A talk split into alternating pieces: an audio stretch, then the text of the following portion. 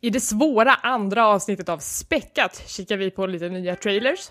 Tommy och Elisabeth har nattgibbat öppna betan av Overwatch och det blir dessutom Dangarompa och Uncharted Bonanza och mycket, mycket mer. Det här är Späckat.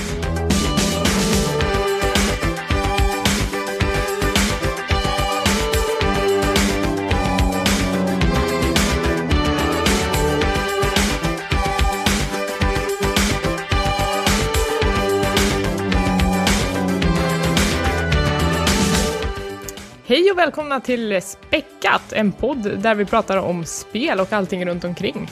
Det här är andra avsnittet och eh, med mig har jag Niklas. Tjena, tjena. Och Tommy. Ja, hallå? Och så är det jag, Elisabeth. Vad, Hej! Vad härligt att ha er tillbaka. Ömsesidigt. Kul att vara tillbaks. Eh, vi har ju släppt podcasten och vi har fått lite lyssnare och lite glad respons. Det känns jättekul. Ja, eh, verkligen. Passa på att tacka så jättemycket för de fina eh, kommentarerna vi har fått än så länge. Ja, mega kul. Va, hur, hur mår ni? Uh, det är bra som sagt. Det känns lite så här bubbligt, lite nervöst. För som sagt, jättefin respons på första avsnittet. Men uh, så kommer man ju till det här svåra andra avsnittet. Var det bara en så här a lucky shot. Det här en första, one trick pony. One trick pony, eller har vi mer Den att komma svåra med? andra skivan. Den svåra andra skivan, det är det vi står inför nu. Um, så jag, ja, skräckblandad förtjusning inför uh, fortsättningen. Men det är lugnt, det kommer bli Terminator 2, det kommer bli fantastiskt. Vi eh, dör på slutet. Spoiler. Ja. Oj, oj, okej. Okay. Eh, vad, vad, vad har ni haft för er i veckan? Niklas, vad har du gjort sen vi hörde sist? Inte gjort så himla mycket. Jag har eh, spelat Uncharted. Det är väl liksom det jag kan eh, bidra med till här så här inledningsvis. Det, eh, det har varit kul.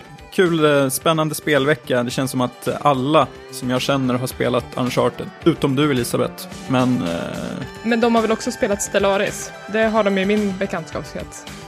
Nej, inte i min. Nej, mm.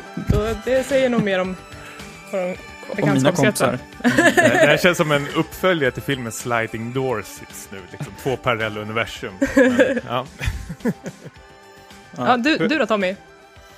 Uh, ja, jag, jag, vet inte riktigt hur jag känner mig faktiskt, för trogna lyssnare tänkte jag säga, men uh, jag recenserade ju Dark Souls 3 uh, eh, förra veckan och var väldigt förtjust i det. och jag klarade det faktiskt uh, wow. häromdagen. Wow! Ja, jag, jag känner sån enorm eh, lättnad men samtidigt så här tomhet, nästan ångest i kroppen att, att liksom det, det är slut, det är ett avslutat kapitel i mitt liv. Och eh, jag har ju märkt, eller fått höra av min fru som har suttit och tittat på när jag har spelat att jag blir ju eh, en helt annan människa, särskilt när jag eh, stöter på den här slutbossen och eh, efter 24-25 försöket lyckades eh, dräpa den. Alltså det, hon, hon sa att det är en annan sida av eh, Tommy eh, jag har sett när jag sitter och spelar. Och hon, är det en bättre, faktiskt... Är det en bättre eller sämre sida av Tommy? Eh, jag vet inte, jag tyckte att, att, ni skulle kunna få avgöra. Hon spelar faktiskt in hur det lät när jag eh, ja, tog mig an sista bossen. Kom igen, kom igen, kom igen, kom igen, kom igen.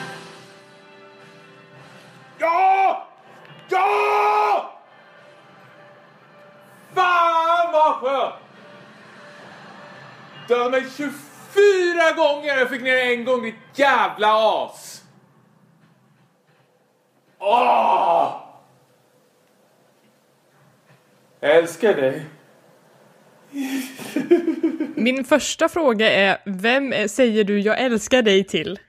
Ja, men det, jag märker inte att de spelar in så jag vrider ju på stolen och liksom stirrar med med liksom trötta hundögon. Ah, Okej, okay, så det är inte till spelet som du säger jag älskar dig? Nej, det Nej. är till, alltså, det, det, det är någon otrolig känsla jag har i kroppen, men samtidigt när jag fick höra det här klippet så tycker jag samtidigt synd om henne väldigt mycket. Det är så här jag har låtit de senaste två, tre veckorna med det här spelet. Mm. Så, ja, där fick ni en inblick i eh, spelkojan hos Jansson. Scener ur ett äktenskap. Ja, precis. Tungt. ja, nej, men det, jag tycker att det låter som så här ren och skär lättnad. Ja, men samtidigt eh, så är det en eh, tomhet jag har lämnat. Hur går man vidare från något sånt här? Liksom? Eh, Man spelar Uncharted 4. Mer om det senare. Hur mår du Elisabeth? Eh, ja, men jag mår bra. Eh, jag, har, jag har gjort ganska mycket sen, sen förra gången. Jag var med i Nyhetsmorgon förra helgen och pratade om näthat. Det var Just kul. det. Tillsamm- Väldigt bra. Tillsammans med Fenjima och Kajsa Lundqvist från IGN. Mm. Otroligt bra insats alla tre av er tyckte jag faktiskt. Som tittar på det live. Ja, finns på internet också. Hur, hur, hur kändes det att vara med i tv så här? Det, eh, det ska ju gå väldigt fort allting. Det- Man ska klämma in mycket innehåll på kort tid. Det gick väldigt fort. Jag fick ju typ så här två frågor och sen så var det ut igen. Men det, nej, men det, men det var bra. Jag fick sitta i sminket tillsammans med Gustav Fridolin. Jaha. Hur var han då? Var han Eh, spel, spelintresserad? Nej, jag pratade inte med honom. Jag, jag typ bara satt och tjuvlyssnade på honom, för jag, jag kunde bara titta rakt fram, för att jag höll på att bli sminkad. Eh, men eh, ja, han verkar skojfrisk. Han bara, Mm. vi måste kicka Romson. Ska jag skaka hand med henne?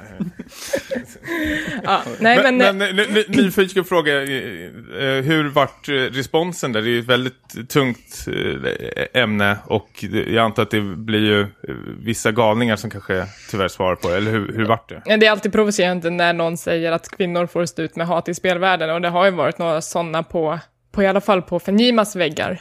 Eh, men annars har jag bara fått bra respons. Eh, folk har tyckt att det har varit bra och lärorikt och att man faktiskt tar in föräldraperspektivet också. Superviktigt att föräldrar engagerar sig i sin, sina barns spelare.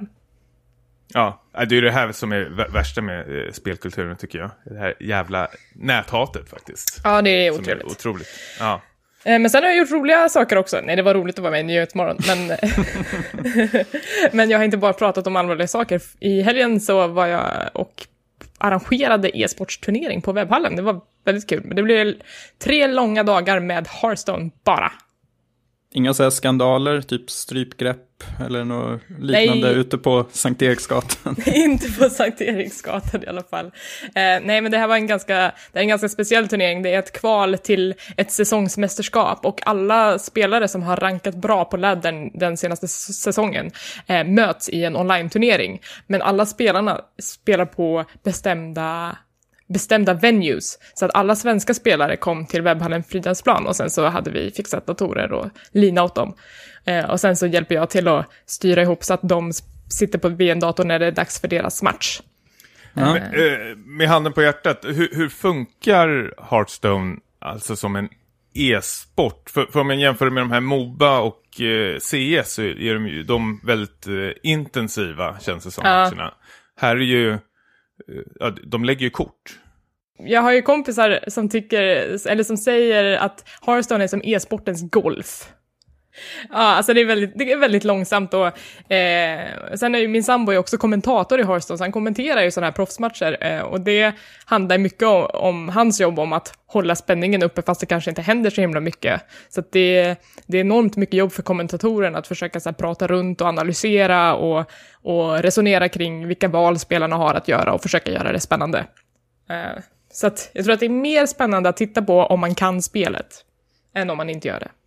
Det var ju lite så, eh, både jag och Tommy blev ju inbjudna till eh, det här eventet men eh, vi gick inte dit. Nej. Det, det är inte för att jag inte var ointresserad men jag kände att jag skulle liksom inte förstå så mycket. Kan en nybörjare bara traska in och ändå liksom ta in allt det här eller blir det överväldigande tror du? Nej, men på just det här eventet så visade vi inte så mycket av proffsmatcherna, utan de som var där som besökare spelade i en annan liten turnering som vi hade för dem. Eh, så att eh, proffsen satt lite för sig och spelade sina matcher som var superavgörande, och sen så hade vi en massa annat folk där som spelade lite mer oseriöst om, om inte lika stora och avgörande priser. Ja, Så Sankt Erikskuppen och division 2 var på samma plats kan man väl säga Ja nästan. men, ja, men lite så.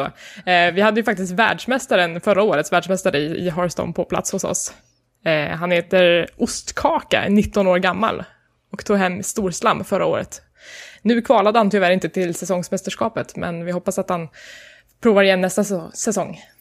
Men, vad, vad är det för något du säger? En svenne är världsmästare? Ja, absolut. Jaha, Ja. visste jag inte. Han spelar för laget Navi. Eh, eh, en trevlig kille. Men han är ganska känd för sitt pokerface. Han, eh, han visar inga som helst känslor när han spelar. en riktig gamer med andra ord. Ja, men det var så här, när han spelade, alltså, han spelade den sista matchen på hela, hela turneringen och, och vi, vi var de enda kvar, det var så här klockan tio på kvällen och det var så här, det var väldigt spännande för vi ville ju att han skulle gå vidare. Och sen så satt vi bredvid honom och vi bara, undrar hur det går. Jag ser inte på honom hur det går, jag har ingen aning. Ja. Jag, jag, jag, skulle inte lyckas jättebra i det där känslan, kliandes på huvudet och säga vad fan ska jag göra nu? ja. Nej men ja. det, var, det var ett kul event. Det var jättemysigt att få mysa med en massa Hearthstone-fans i tre dagar.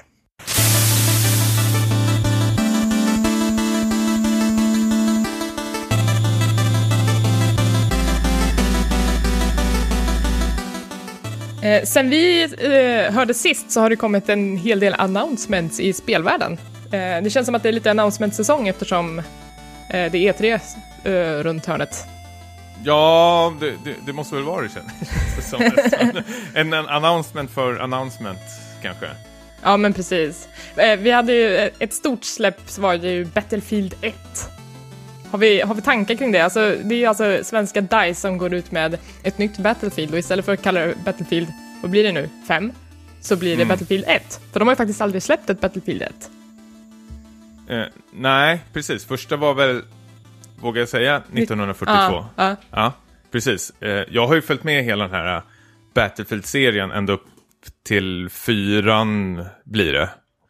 Eh, och sen gjorde de ju Battlefront som jag, eh, nu, nu säger jag det, jag avskydde Battlefront. Det var inte alls mitt eh, spel som jag hade hoppats på. Men det, det är en annan historia.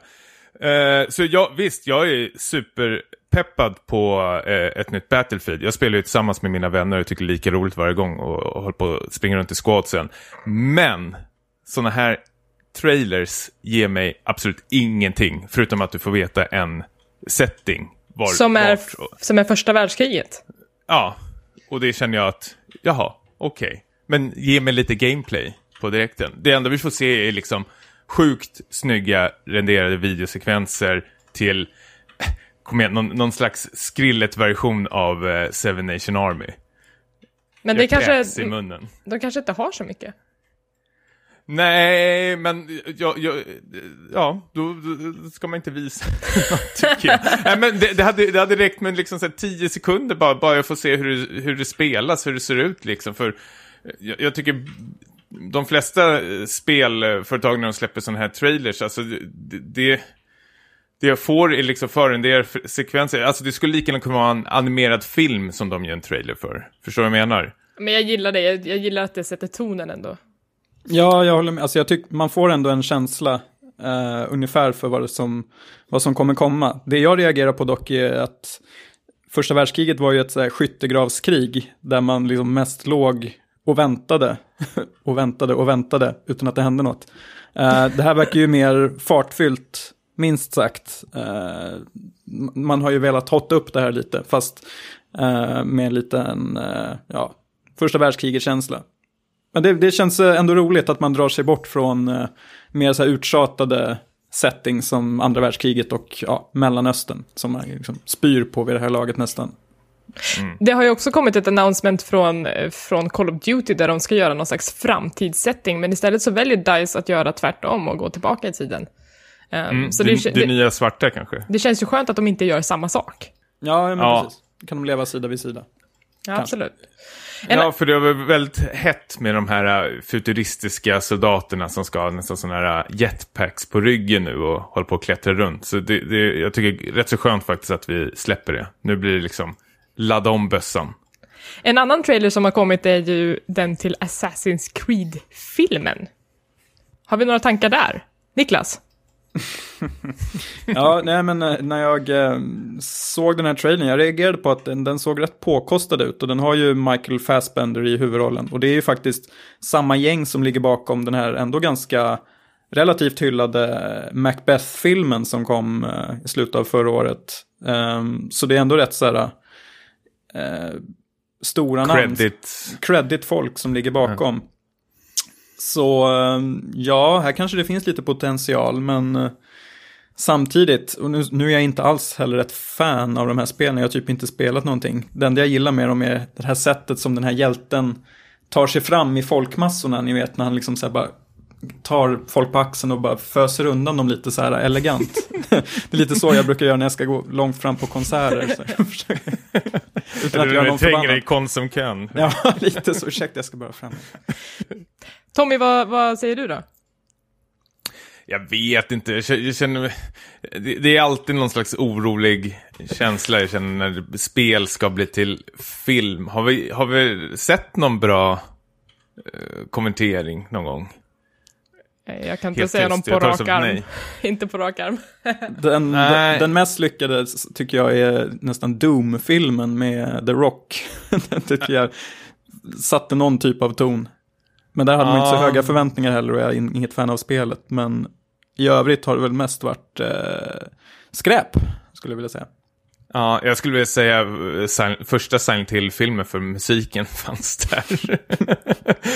Men eh, ja, och det, jag känner exakt likadant med Assassin's Creed. Även fast jag tycker om Fassbender väldigt mycket så känner jag att det här eh, känns väl lite mer som pengarna har fått eh, styra eh, för att han ska hoppa på det här projektet. Jag tror han är rätt så ointresserad av det här universumet, faktiskt. Eller vad fan vet jag, jag har ingenting på det, men det känns som det i alla fall. Han tar de här pengarna så att han kan eh, göra Macbeth 2 sen. Eller liksom något annat sånt här mer kreditprojekt.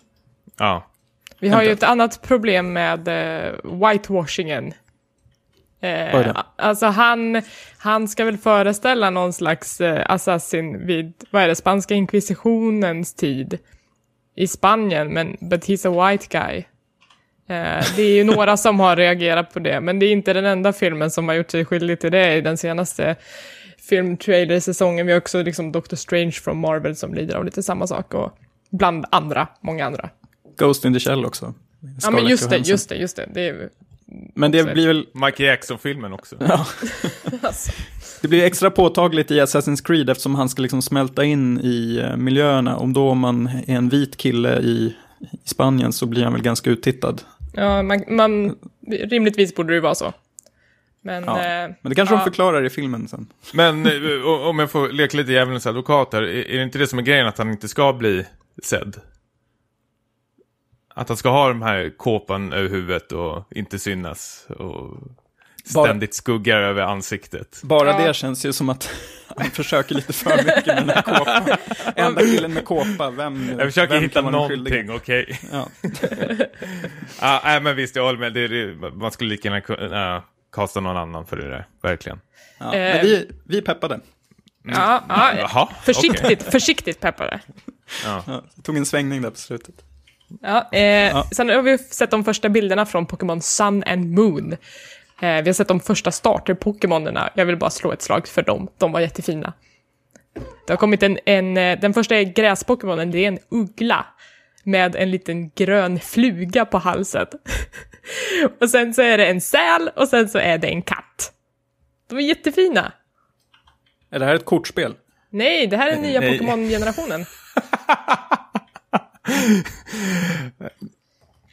Jag har faktiskt inte spelat Pokémon sen eh, blå och röd, faktiskt. Eh, spelar du dem fortfarande, Elisabeth? Eller Nej, de kassetterna ligger hemma och vad jag har hört så har de, de kassetterna som såldes när jag köpte dem har eh, nästan samtliga lidit av att det interna batteriet har eh, tagit slut. Så att om man vill spela på de kassetterna igen så måste man löda in ett nytt internt batteri i kassetten och det har jag inte orkat göra.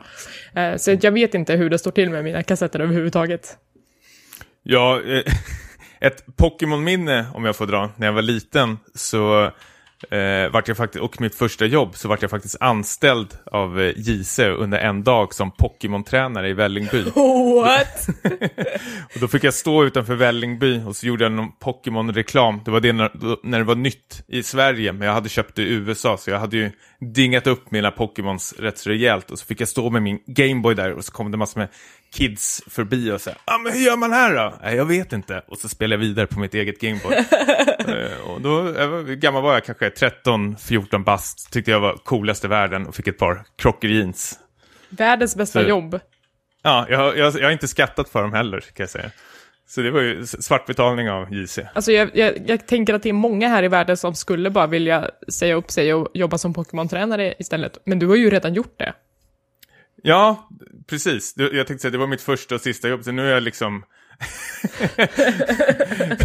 nu lever jag på det där. Jobbar fortfarande som Ja, precis. Eh, eh, slutligen så har vi en till eh, trailer som jag tror att du Tommy går igång lite extra på. Det är Persona 5.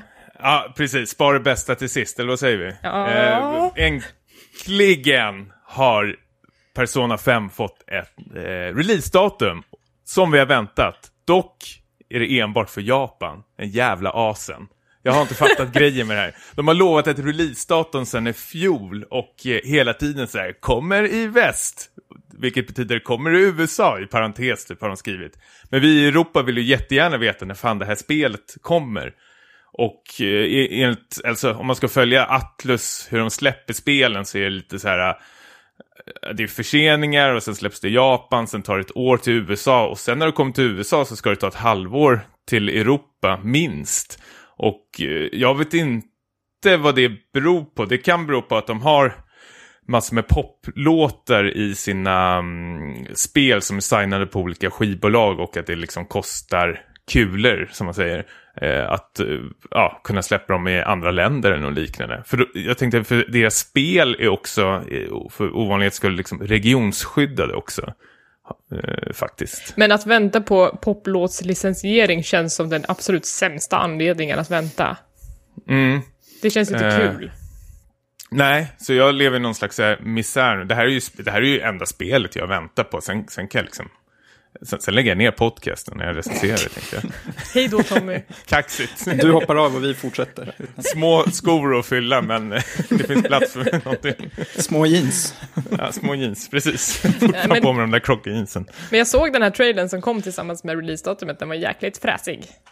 Mm, ja men precis. Det är ju det här... äh, Det, det är ju en viss ton de har i, i spelen som jag gillar och den här miljön som man eh, befinner sig i. Nu kommer vi vara i eh, eh, Tokyo. Innan har det varit eh, fiktionella eh, liksom, städer man har befunnit sig i. Men nu är det liksom Tokyo, Tokyo man kommer vara.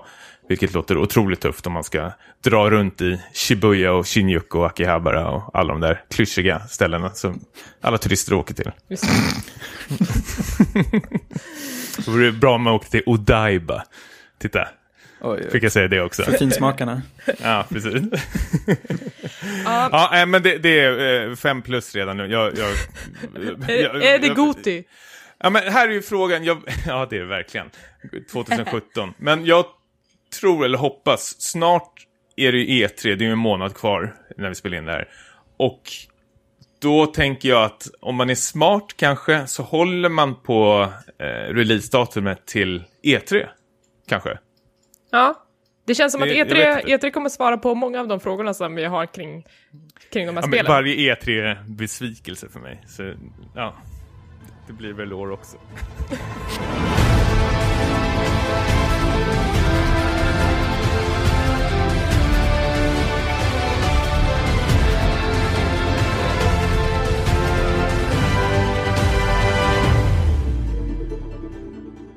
Tommy, du och jag, vi har ju spelat den öppna betan av Overwatch. Ja, precis. Det du har ju måste fått vi- hjälpt mig. Det måste vi prata om. Ja, självklart. Hur, hur peppad har du varit på det här då? Jag har varit jättepeppad. Jag hade ju faktiskt den stängda betan och jag spelade lite då också, men, men jag tog nog inte riktigt tag i det förrän det blev den öppna betan, för att då fanns det ju fler att spela med. Så att då blev rankingen lite jämnare, att man, man matchades ihop med folk som var lite mer på ens egen nivå. Och det tog inte lång tid, eh, lika lång tid att hitta matcher också. Men eh, för folk som är nya nu, vad, vad är det här då för spel? Hur skulle du beskriva det?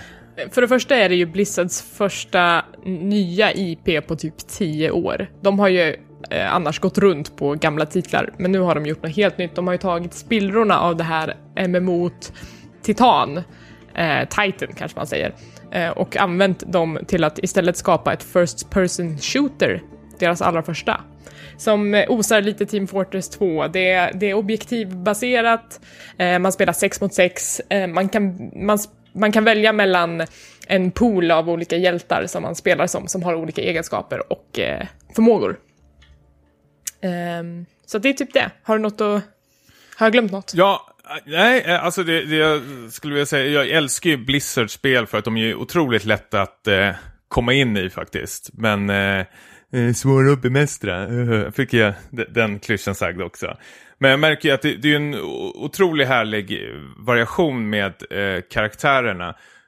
Men Dock så märker jag att den är fortfarande, just nu var det ju beta som vi tef, äh, testade, det är ju väldigt obalanserat tycker jag bland äh, många karaktärer och man märker ju väldigt snabbt när man spelar online vilka som är äh, favoritkaraktären. Det finns ju såklart de här tier-listorna då, då, och man märker ju vilka som är mycket, mycket, mycket bättre tycker jag än de andra.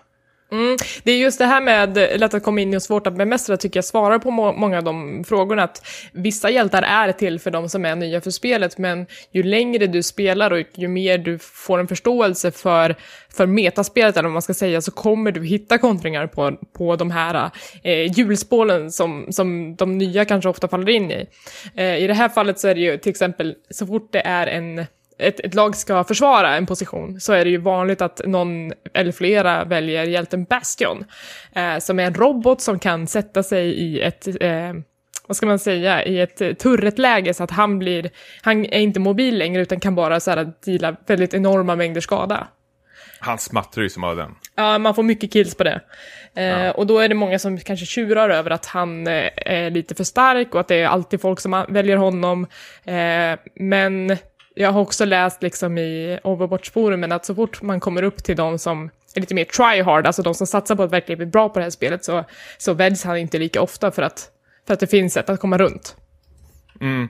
Alltså, jag, jag, märkte ju när jag spelade med eh, dig och dina vänner att det var ju otroligt roligt när man satt med ett gäng kompisar och kunde prata taktik och byta gubbar. Alltså det, det är ju ett spel som eh, förlitar sig väldigt, väldigt, väldigt mycket på lagspel och helst via en voice chat. För några av gångerna så provade jag ju spela själv och då, då märker man att kommunikationen är ju så otroligt viktig. Att vilka hjältar måste jag använda nu för den här... Uh, det, det, är ju den här sten, sax, påse-grejen som handlar om hela tiden. Eftersom motståndarlaget kan ju byta hjältar uh, när som helst. Och samma kan ju uh, ditt lag också göra. Mm. Så det gäller alltid att hitta någon hjälte som kan dräpa motståndarlagets hjälte. Om de har en fet tank till exempel så kanske du måste byta till den här snipern som kan ta ner den här tanken på ja, ett lätt sätt eller något liknande. Och man märker ju väldigt lätt att det, om det är några som fastnar vid en spelare och spelar den hela tiden för att det, det, man känner sig bekant med då, då, då dräper du ett helt spel kan du göra för en. Ja, verkligen. Um, hittade du några hjältar som du föll för speciellt? Ja, men jag, jag gillade eh, Torbjörn väldigt mycket. Det, det var inte så, man, man slapp sikta, det var bara att sätta upp de där turretserna och eh, kasta ut lite energi till sig själv. Sen skötte sig allting automatiskt. Ja, alltså Torbjörn är ju en så kallad builder. Alltså han, ja. han, det är en svensk karaktär, han, ska, han kommer från Sverige. Eh, en liten dvärg, han eh, bygger turrets och sen så går han och gömmer sig och låter turretarna göra jobbet. Väldigt störande. En dvärg från Göteborg? Ja. Stämmer Precis, det? Och det här jag älskar med Overwatch, det är karaktärerna och att de har sina egna eh, nationaliteter. Eh, och jag älskar att de är alltid från, eller alltid, men de flesta av dem är från så här hamnstäder. Eh, det är ju hon Diva är från Korea, i, från Busan till exempel. Eh, bara sådana grejer gillar Det är små saker som jag blir lite fnittrig av nästan. Ja men det är det Blizzard är väl, har varit, alltså de har lagt ner så himla mycket jobb på att få de här karaktärerna bra. Det är ingen som känns särskilt generisk. De är stereotypa på sitt sätt, men de har ändå fått väldigt, väldigt mycket omsorg. Och det var, jag lyssnade på en annan podcast där de sa att de här karaktärerna är så väldesignade att de skulle kunna vara huvudpersoner i sina egna respektive spel. Um, så det är väldigt så här, stor mångfald bland dem. Uh, och Blizzard har ju hamnat dels i, i, i, lite blåsväder på grund av dem, men också så har de fått mycket beröm för att de vågar stegvis med baby baby steps titta utanför vad till exempel en kvinnokropp kan vara i spel när de introducerade eh, det här ryska muskelberget Saria som går runt med en particle beam eh, och slaktar folk. Mm. Sen har vi också ett eh, lotssystem såklart, alla Blizzard. Eh, och det, jag tycker det är väldigt skönt för det första att man inte ska hålla på och samla massor med poäng eller in-game coins för att låsa upp de här karaktärerna. Utan nu köper du ett fullspelspris och så är alla karaktärer upplåsta och istället så får du lite små rewards av mynt eh, som du kan eh, liksom låsa upp de här eh, boxarna med. Lootboxes Mm. heter det va? Och där får du, vad är det, taunts, eh, du får nya eh, liksom, kläder på karaktärerna. Och sen får du någonting som jag inte alls fattar vad som är grejen, spray. ja, du får spray tags, men det är om du trycker på, vad är det, T, eh, så sp- mot en vägg så sprayar din karaktär upp sin lilla tag. Jo men, precis, men det, det förstår jag hur man använder det. Men Ja. det, det här är ju en funktion som aldrig kommer synas i... Alltså när du spelar spelet, visst du kan ju spraya upp den här på väggarna, men som det här spelet är så otroligt intensivt och eh, snabbt så hinner du aldrig liksom stanna upp och titta på en rolig liksom spray på väggen, utan det är ju i sådana fall början av matchen när folk ja, men det är sprayar då, lite. det är Så- då jag ställer mig ja, och sprayar. bara då man, ja, ja, jag vet inte vad jag känner för det. Rätt, rätt så, eh, ja, så, sådär va. Eh, men sen, sen skulle jag till slut vilja, eller till slut, jag vet, ja. Sen så skulle jag vilja slå ett slag för, eh, för ljuddesignen i det här spelet, för att eh, det är verkligen, verkligen välgjort. Du får så himla mycket information bara ifrån ljudet i det här spelet. Eh, alltså till exempel det här med att de här karaktärerna har olika nationaliteter. De har ju ulti-attacker precis som i andra Mobas, att de har en ultimat förmåga som laddas upp under matchens gång och som du kan använda ett fåtal gånger men som är väldigt, väldigt stark. Eh, och då har de olika cues, så, så att de säger en replik när den kommer så att man vet att, eh, om man ska akta på sig eller inte. Eh, och då låter de här cueserna olika beroende på om det är i ditt lag eller i motståndarlaget. Eh, mycket fyndig grej tycker jag, och speciellt eftersom eh, till exempel Mercy, hon, eh, när hon gör sin ulti som gör att hon resurrektar hela laget så säger hon “Heroes never die”. Men, men när det är motståndarlaget, eh, Mercy, som gör samma sak så säger hon det på tyska. Väldigt fint. Jaha. Ja, jättefint. Det har jag inte tänkt på. Det är samma sak med, eh, med till exempel Hanzo, att han säger eh, let, eh, “Let the dragon consume you” och sen säger han det Ja, på jag hatar japanska i, det, i det andra laget. Jag, jag blir så otroligt rädd när jag hör den eh, komma. Ja, det var, jag, sk- Sen jag skriker... väggar och allting. Jag skriker drake, drake och så springer jag som fan. eh, Niklas, känner du dig pepp på det här spelet? Ja, lite grann, men jag känner väl också att eh, i så fall måste någon av er hålla mig i handen lite för att komma in i det här. För jag, hör- jag hör ju det Tommy berättar att jag tror inte att jag skulle ha så roligt att sitta med det här på egen hand. Utan jag behöver nog få ingå i en grupp av duktiga eh, e-sportare kanske då som i och för sig säkert bara skulle tycka att jag förstörde förlaget. Så jag vet inte, det är svårt det där med när man ska ge sig in, till någon, eh, ge sig in eh, i någon helt ny värld. Då vill man kanske att de andra ska vara ungefär på samma nivå som en själv. Men jag känner jag ligger redan efter. Ja, men det, jag tror att e-sportare ska man inte spela med, för de eh, blir bara arga om man gör fel. eh, i- Jag tror man ska spela med folk som är väldigt förlåtande och som gör det för att det är kul. Ja, det är därför jag inte vågar gå på de här webbhallen-eventsen. Folk blir bara arg på när man kommer dit och är oförstående. vad, vad fan är det här för någonting? Ja, vad är det för kortlek? Men, men, Elisabeth, nu ja. fick jag fråga då. Hur, hur tror du det här kommer svänga i e-sporten då? Har du potential? Jag skulle säga att det har potential. En, sak, en viktig sak som Overwatch kommer ha, eh, till skillnad från många andra spel som satsar på att bli e-sportare, är att de kommer ha en otrolig uppbackning av sin spelutvecklare. Blizzard har pengar att pumpa in i den här scenen. De kommer, eller jag tror att de redan nu har utlyst tävlingar med prispotter och sådana saker. Eh, och det, det räcker ju för att folk kommer vilja börja träna och bli riktigt duktiga på det här spelet. Eh, det som talar lite emot att det kommer hålla i längden som publiksport är att det finns inget eh, ordentligt åskådargränssnitt än. Eh, det är viktigt att de som tittar på spelet förstår vad det är som händer. Eh, och det är väldigt, väldigt rörigt i nuläget skulle jag säga, speciellt när eh, vem som helst i vilket lag som helst kan byta karaktär hela tiden. Eh, det blir svårt att få en överblick på vem som är vem. Precis, alltså jag... Eh, Snabb tanke om det här känns att som det är mer som ett highlight-spel. Alltså, jag, för jag tittar på väldigt mycket på KTK highlights och då dyker det här spelet upp väldigt mycket. Att man får se snabba 15 sekunder av en snygg kill. Och, och sen känner man att man har fått sin eh, medicin av eh, Overwatch. Jag är eh, väldigt tveksam på att det här kommer bli eh, kul att titta på som e-sport. Men fan, jag har haft fel varje dag tänkte jag säga. Men det, det, Nej, men det, det, det, det går alldeles för snabbt och det är precis som du säger Elisabeth, att man håller på och skiftar och byter mellan karaktärer. Så det kommer bli väldigt rörigt Mm. att hålla reda på vem som är vem och när och varför och allting. Det är svårt att avgöra också vem som är bra på spelet också för att eh, matcherna är fem minuter långa max. Eh, då måste man ju nästan göra som i CSGO, att man har, kör flera rundor till en, upp till en viss poäng innan man kan avgöra vem som har vunnit. Mm, brukar det vara bäst av tre i, eh, var det inte det betan eller någonting? Eh, nej, det beror på vilket läge du kör i. Är det capture point, då är det bäst av tre. Men har du en eskort, mm, eskortera en payload, då eh, har du bara en chans. Okej, vinna eller försvinna. Ja. Så att jag tror att man måste hitta ett system för hur en turnering ska se ut. Det fixar de. Ja.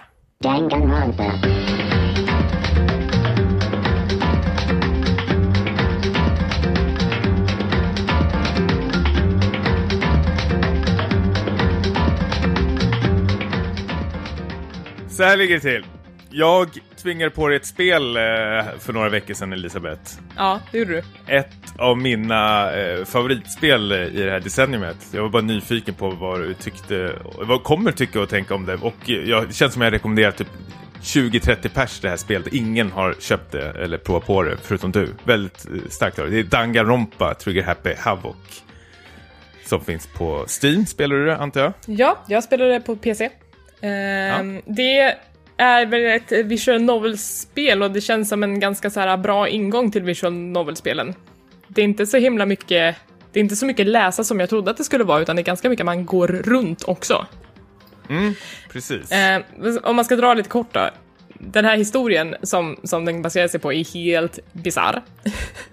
det, det är alltså en skolklass som har låsts in i en skola. De blir sedan eh, eh, varse om av en psykopatisk radiostyrd björn att de ska bo där för alltid. Om de inte dödar en klasskamrat och kommer undan med det i en rättegång med resten av klassen. Åh, redan nu är jag så här. åh. Det, det, det, Japan har ju någon slags sjuk, eh, sjuk grej, men det är väldigt stort den här eh, genren, one la, eh, vad heter det? Last man standing grej liksom. Att man slänger gäng, in ett gäng, eh, oftast är det skolelever, och så får de ett, eh, något slags ultimatum och eh, i slutändan så ska det ju en vinnare stå kvar. Och det, Typ Battle Royale. ja, tankarna går ju omedelbart till Battle Royale när man får den här premissen. Um, jag vet inte, jag, jag tycker att det, det är kaxigt att, att japanerna vågar berätta sådana här makabra historier med, med så unga människor. Um, det, men det är... Ja, det var, det var superspeciellt skulle jag vilja säga. Det är en väldigt speciell stämning i den här eh, låsta skolan där alla fönster är eh, täckta av stora metallplattor. Och eh, man har ingen väg ut överhuvudtaget. Alltså det, jag- det jag personligen älskar med det här spelet är ju att det för tankarna till sådana här Agatha Christie-noveller. Att det är alltid uh, whodunit uh, små uh, gåtor, vad säger man, mysterium som alltid måste lösa. Det, det, folk kommer dö och det är din uppgift att eh, eh, lösa vem som det var, eh, vem det är som är mördaren. För att om du inte gör det så kommer alla dö. Precis. Och många av de här eh, gåtorna, mysterierna tycker jag är så jävla eh, mindblowing så intressant. Plus att mellan de här små mordgåtorna så har du den här som det kallas för liksom social link där du får gå runt i skolan och eh, hänga med dina klasskamrater och då kan man tycka så här, ja den här personen verkar vara lite skön, vill jag veta lite mer om. Och så dör den. Ja, man, man, man, Okej, jag ska sluta prata med människor. ja, men det är lite som en blandning mellan, eh, vad ska man säga, Phoenix Wright i det att man eh, måste gå runt och leta ledtrådar och sen presentera dem i rätt ordning under en rättegång. Eh, och sen så är det såklart Battle Royale, men det är också lite Game of Thrones, alltså du kan inte gå och bli fäst vid någon för att eh, det kommer aldrig sluta bra. Nej, precis. Det gäller också var ju många av de här gåtorna man skulle lösa när man har liksom hittat ett x antal ledtrådar så börjar den här klockan ringa och den här makabra björnen som är någon slags domare under rättegången ropar ner alla. Och då har det hänt flera gånger att jag har känt så här, jag har ingen Ja, aning verkligen. vem som är mördaren. Verkligen. Men det är ju sån otroligt, eh, tycker jag i alla fall, välskriven dialog mellan klasskamraterna och vad de har hittat för ledtrådar eller hur du, de tolkar dina ledtrådar som du har hittat. Så man sitter ju och bollar runt med varandra och till sist så kommer man ju fram till ett svar. Och det är, alltså, om du gillar twister i spel och film eller populärkultur, alltså god damn, det här är ju twist på en twist på en twist på en twist. Det tar aldrig slut. Nej, alltså. och det är alltid så himla bisarra twister, man bara, när man sitter i en rättegång och man bara, twisten har inte kommit än, det här är långt ifrån över. Ja, ja, det... Nej, men jag, jag är nyfiken, hur känner du, vad har du för eh, synpunkt? Vad, det, här, det är ju väldigt stereotypiska eh, karaktärer och det är väldigt många som har kritiserat eh, de här karaktärerna. Vis- Vissa av dem är väldigt eh, sexistiska kan de vara, särskilt uppföljaren skulle jag säga. Men eh, jag har väl känt, eller jag har i alla fall tolkat det väl lite med, glimten med ögat, men att de har drivit med stereotyper. Ja, jag, eh, jag hade inte så mycket emot att det var stereotyper. Jag, eh, eh, de är så himla over the top allihopa så att man kan skratta åt det snarare än störa sig på att de kanske är fantasilösa.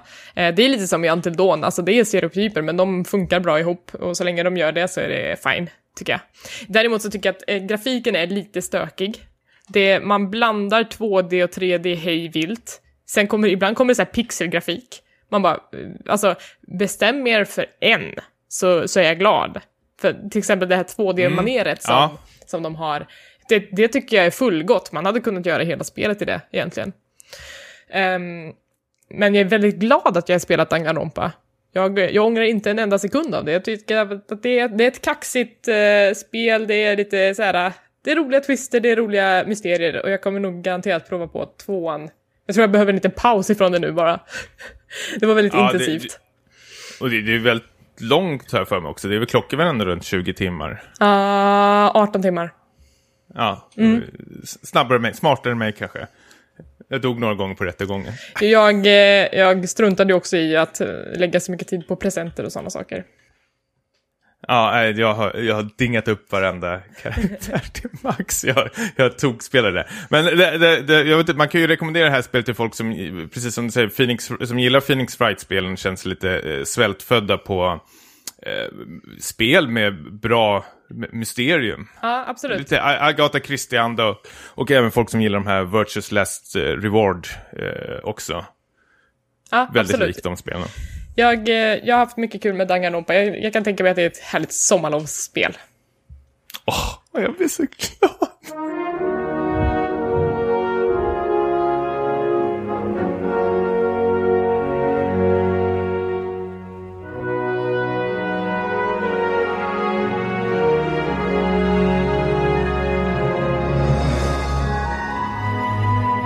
Då så, är det dags att tackla elefanten i rummet. Tommy, Niklas. Okej. Alla hade olika bud på vad det var som var elefanten i rummet. Jag skulle vilja säga att det är Uncharted 4. Ja, jo men det får man väl säga. Det, det är väl eh, ett av årets mest efterlängtade spel. Kanske det allra mest efterlängtade. och både, både du och Tommy har spelat det. Ja, inte till slutet va? Eller Tommy?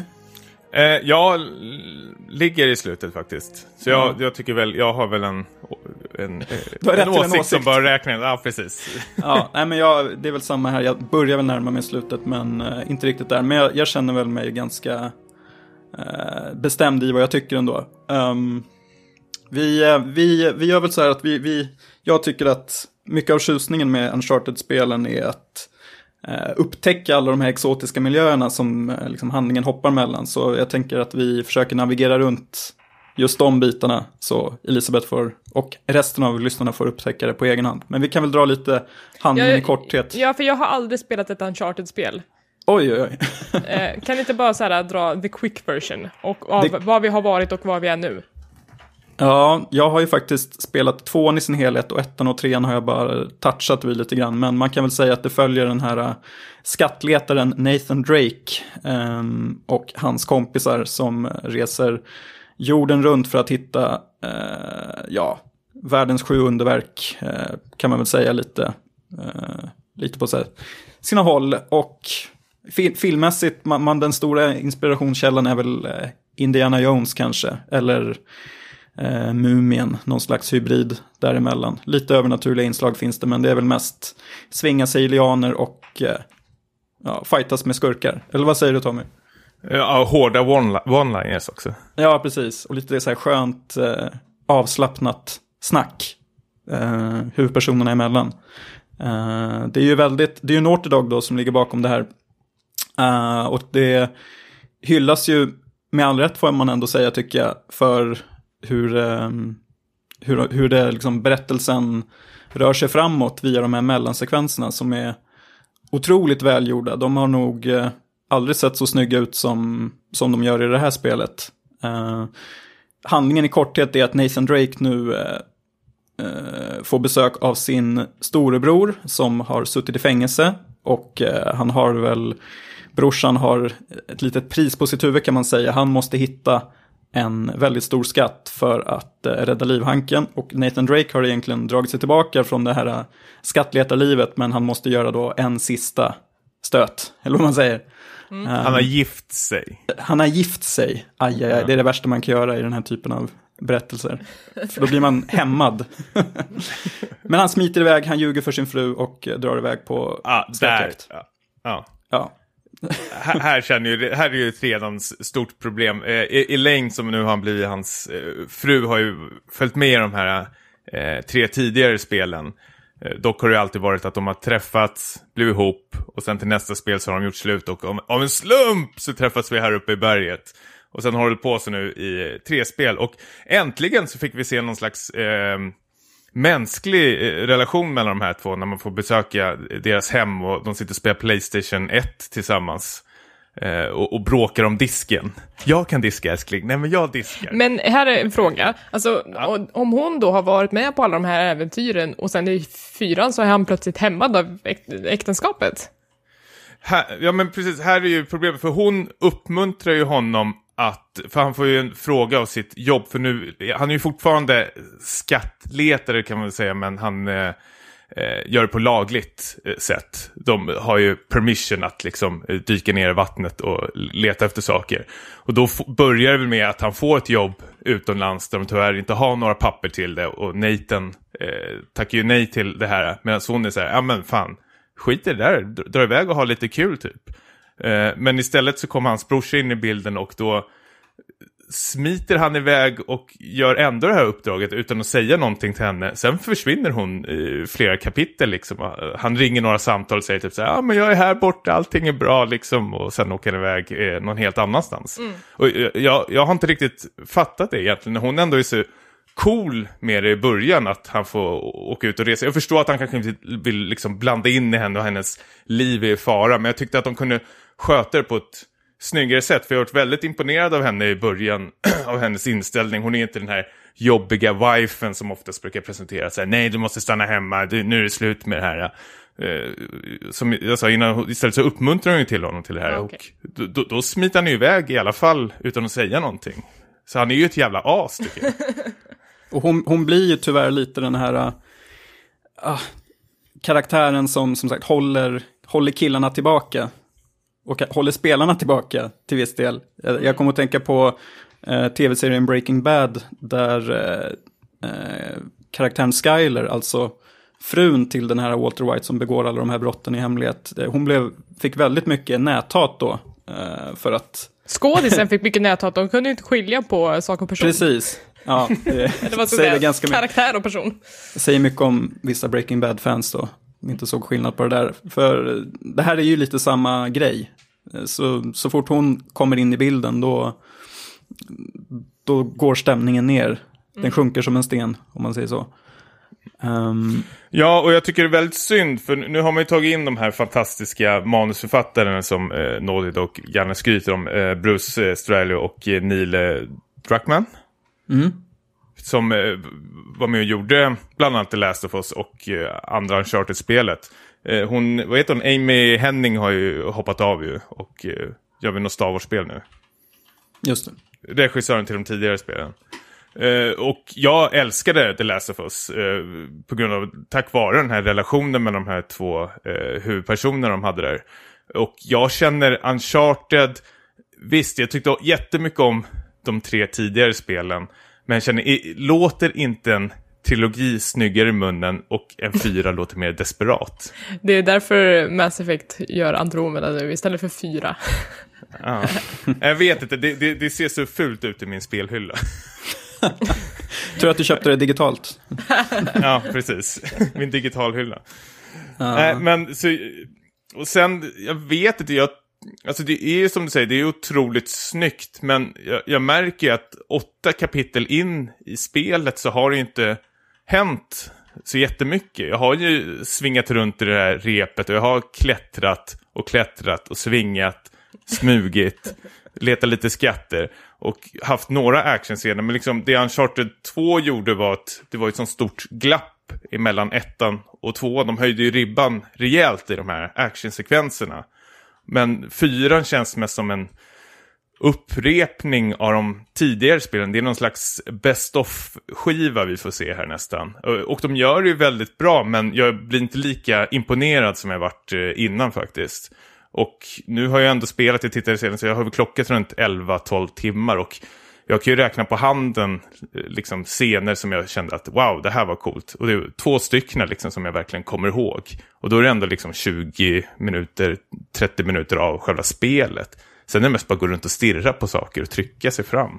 Jag kan, jag kan hålla med till viss del. Um, för jag har inte varit helsåld på Uncharted-serien. Och jag har väl känt mig lite som när det kommer en ny så här, GTA, ett nytt GTA-spel. Att det blir 10 av 10 lite överallt. Eh, just för att det är så, den här bländande ytan eh, liksom kamouflerar att vissa spelmoment kanske inte är lika imponerande. Um, och för, första timmen i den här del 4 tycker jag är ganska så seg. Det är, bland annat så får vi, vi, vi får fly från ett eh, tråkigt fängelse, inte bara en gång utan två gånger. Eh, och det, inledningen inkluderar då tre stycken flashbacks, vilket jag tycker är lite... Eh, Naughty Dog som då hyllas för att vara så otroligt bra berättare så tycker jag att det är ganska svagt, rent ut sagt. Men jag känner ju i alla fall typ kanske två, tre timmar in att jag börjar liksom lämna den här cynismen åt sidan och bara, ja, jag sveps med i det här äventyret. Jag, jag eh, har ju inte blivit lika mätt kanske då som Tommy på, då, på konceptet och jag känner väl att Um, liksom allt det som de har lärt sig under den här resans gång, det, det kulminerar lite i den här fjärdedelen. för de har det är mycket bättre balanserat än de tidigare spelen tycker jag. Jag tycker det, det berättas mer sömlöst också mellan, eh, uh, mellan sekvenser och utforskande och uh, liksom eddstrider. Så jag gillar balansen. Uh, och jag tycker att det känns uh, mer öppet, att man har sneglat lite på kanske typ senaste Metal Gear Solid i att man kan eh, tackla de här eh, eldstriderna på lite andra sätt. Smyga sig fram. Så jag är, eh, jag är mer nöjd än vad jag trodde att jag skulle vara. Mm, ja, jag, jag är mer eh, besviken faktiskt. Det, jag tycker det är otroligt ojämnt eh, tempo. Det, helt plötsligt kan liksom pulsen ligga hur högt som helst och sen ska jag hålla på att svinga runt i de där eh, linjalerna eller i... Eh, ja, det känns som timmar nästan. Att jag så desperat försöker ta mig fram för att någonting ska explodera framför mig så jag får lite action.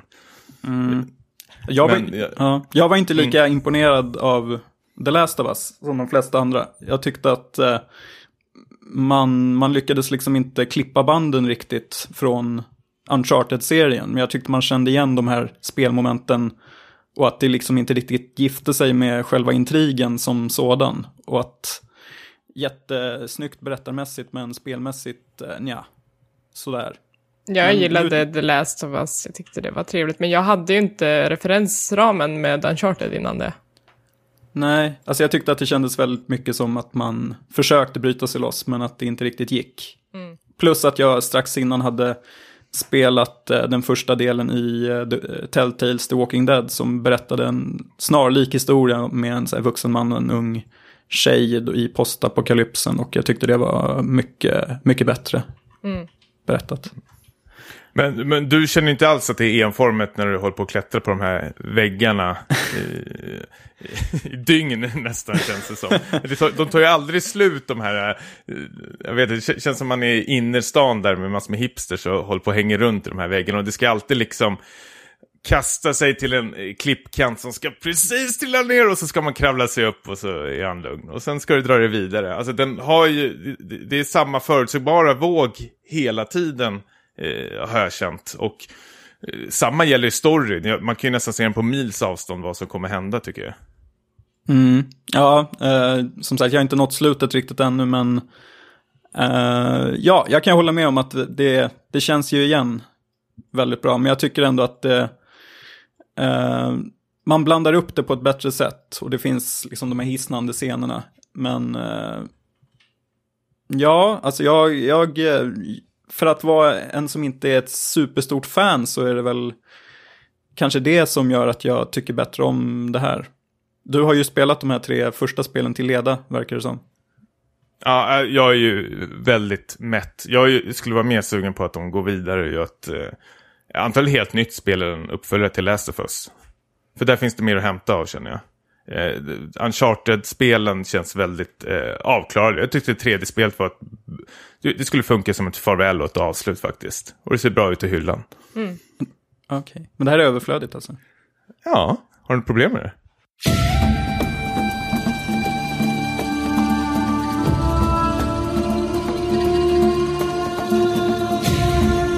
Det var ungefär det vi hade att prata om idag. Vad härligt grabbar.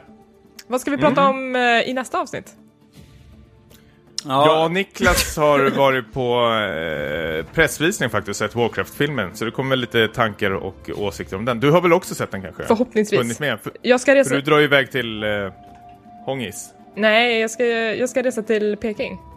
Jaha, ja. Eh, så jag kommer vara borta ända fram tills nästa gång vi spelar in, så vi får se. Jag kommer spela Bravely Default på min resa, så det kan jag prata lite om när jag kommer tillbaka. Och Niklas har klarat Danganronpa till nästa gång. Förhoppningsvis. Du då, ja. du då Tommy, vad ska du spela? Jo, men jag har faktiskt precis nu laddat ner några smarriga eh, Visual Novel-spel. When They Cry eh, har jag faktiskt eh, laddat ner. Och de tänkte jag ta mig an nu på direkten. Ja, grymt. Um, mm. Då kommer det avsnittet komma, vi vet inte riktigt när, uh, men snart. Ja, precis. Tanken är väl att den här podcasten ska släppas varannan vecka. Uh, men, Plus minus. Ja, nu har vi haft lite så här osynk med iTunes, så vi får se innan vi liksom landar i ett jämnt utgivningsschema. Hörni, vart hittar man oss när man eh, inte lyssnar på podden? Lite varstans faktiskt. Vi finns på Tumblr, späckatpodd.tumblr.com eh, och även Twitter och Instagram på späckatpodd. Med två C, två C, ett D. Ja, exakt. Det där är viktigt. Eh, kom gärna med lite synpunkter och åsikter också. Vad ni tycker är bra eller vad som behövs förbättras och liknande. Ja, kul att höra. vi vill ha lyssnarmail till späckadpodcast.gmail.com. Mm, eller en kommentar skulle räcka också. In och eh, ge oss en liten stjärna vet jag på iTunes så Niklas får hybris och något att berätta om på jobbet. Mycket bra.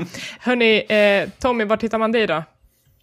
Eh, jag finns på Twitter som eh, Tommy Jansson och eh, Instagram på eh, Stimpas. Och Niklas? Och jag, finns, och jag finns på Twitter, Niklas Lundqvist och Instagram, OneLessNiklas och Elisabeth. Jag finns på Hangry Eli på Twitter och Hangry Spice på Instagram. Eh, hörni, tack för idag! Älskar er!